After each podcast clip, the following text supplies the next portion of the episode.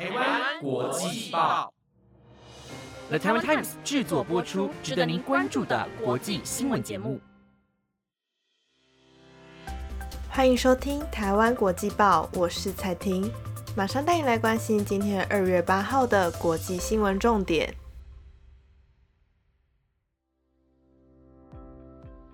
Hello，听众朋友们，晚安！马上带你来看到今天的重点新闻。今天的新闻内容会有：美国官员指称大陆的侦察气球有三个装备，认定为是间谍飞船；以及台湾派出救难队来协助土耳其的赈灾；还有苏西航空竟然遭到武装集团挟持，机身着火降落。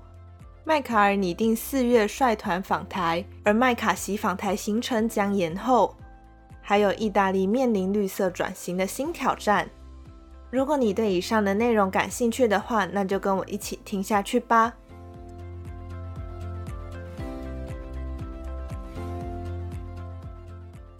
首先，今天的第一则新闻带您关心中美的外交。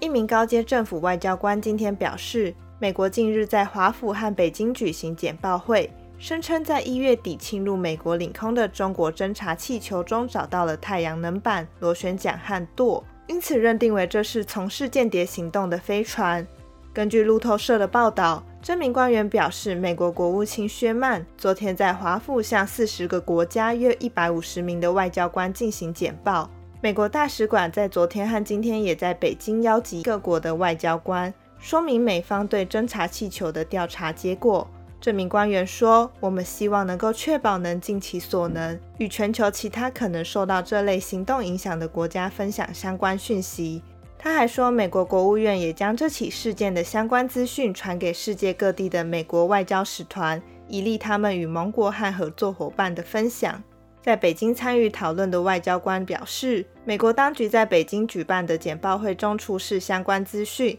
证明一月底侵入美国领空并飞越美军基地上空的气球，根本不是北京所称的气象研究气球，而是一艘用来从事间谍行动的飞船。根据外交官的说法，美方认为这颗侦察气球上有太阳能板，意味着它所需要的能源比气象气球还要多。飞行途径也和天然的风向移动路径不符。美国官员还称，这颗气球上装有遥控舵和螺旋桨，而这颗侦察气球是由中国军方所控制的。这颗中国的侦察气球于今年的一月二十八日首次侵入美国领空，引爆华府政界的熊熊怒火，促使美国国务卿布林肯延后拜访中国的计划。美中原本希望能借由这次的北京行来修复双方的紧张关系。但这颗侦察气球漂流一周后，美国军方在二月四号派出军机，在大西洋的海岸上空将它击落。此举引发中国外交部的强烈不满和抗议，坚称这是一颗偏离航线的气象气球而已，反而批评美方反应过度。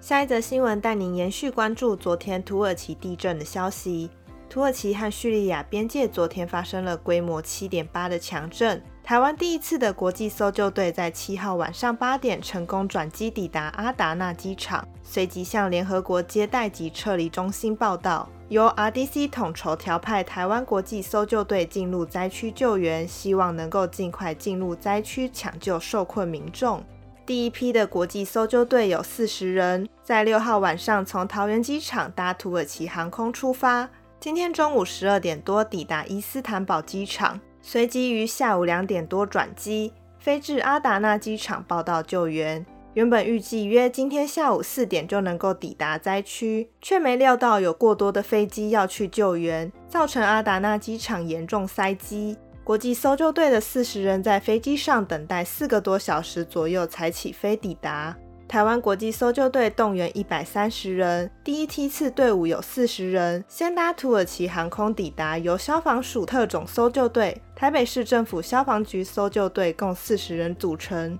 以及约有六公吨的搜索救援装备器材。而第二梯次的九十人预定会在今天晚上的十点搭乘长荣航空专机出发救援。除了台湾之外，也有来自世界各国的救难队纷纷前往土耳其和叙利亚的搜救现场，并且也都纷纷传出好消息，可以看见国际间还是有温暖送情的一个好现象。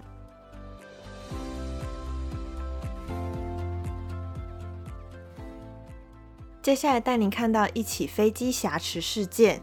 苏西航空一架小型商用机在七号早上，巴布亚省中部的简易机场遭到了当地武装组织烧毁，机上有一名机师和五名乘客。印尼警察总长李斯提约证实，苏西航空的飞行员遭到了巴布亚 KKB 武装集团挟持为人质，警方已经展开搜救行动，寻找纽西兰籍机师菲利普斯及乘客的下落。根据印尼媒体的报道。被当局视为犯罪集团的 KKB 武装集团民兵已经承认烧毁了苏西航空的飞机。巴布亚运动的武装组织西巴布亚民主解放军七号的时候发布声明，表示已经挟持机上的飞行员为人质，并说这是一九九六年后第二次的挟持人质。巴布亚的警察局长马赫尼拉表示，苏西航空的飞机在跑道上被 KKB 武装集团烧毁。他同时也对外说明，机上载有五名乘客，其中包括一名婴儿。巴布亚省的警方发言人伊格纳西斯表示，当局正在调查这一事件，已经派军警人员至该地区寻找飞行员和那五名乘客。他说：“我们无法派很多人到那里，因为恩杜加是个很难到达的地区，我们只能靠飞机来到那里。”当地的军事指挥官穆斯塔法今天也向媒体表示，这起案件确实为科戈亚领导的 KKB 武装集团所为，但目前的指挥官穆斯塔法仍然没有透露有多少的乘客遭到挟持。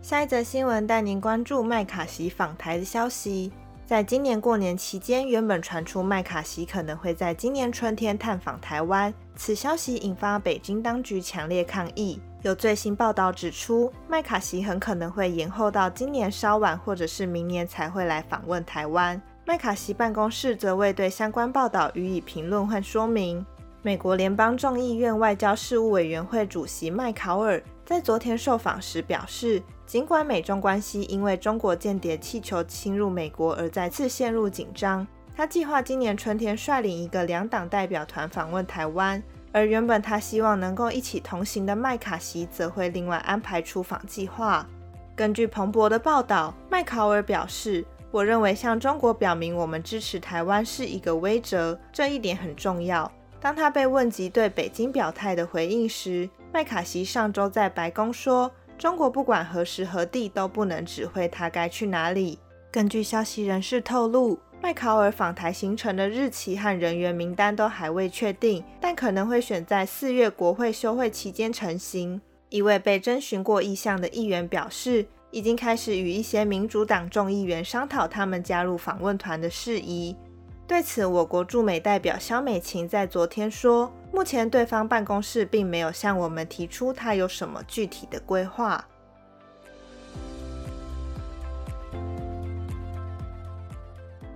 最后一则新闻带您关心意大利的马太计划和绿色转型。意大利总理梅洛尼一月的时候访台阿尔及利亚和利比亚，开启了马太计划的序幕。意大利与阿尔及利亚和利比亚多项双边协定中，最受瞩目的就是能源部分的协议。梅洛尼不负众望地为意大利成功取得更多的天然气，摆脱对俄罗斯能源的依赖，也实现了马太计划的核心政策目标，成为非洲和欧洲间天然气的交换中心。但梅洛尼政府将面对新的挑战，也就是绿色转型。虽然目前欧盟把天然气纳入绿色能源，但欧盟成员国对绿色能源的看法仍相当分歧。根据今日罗马的报道，梅洛尼与阿尔及利亚和利比亚的能源协议均以化石燃料为主。虽然天然气是在国家能源政策中转向为再生能源的过渡与桥接能源，但政府重压在天然气的同时，恐怕会影响绿色转型目标的进程。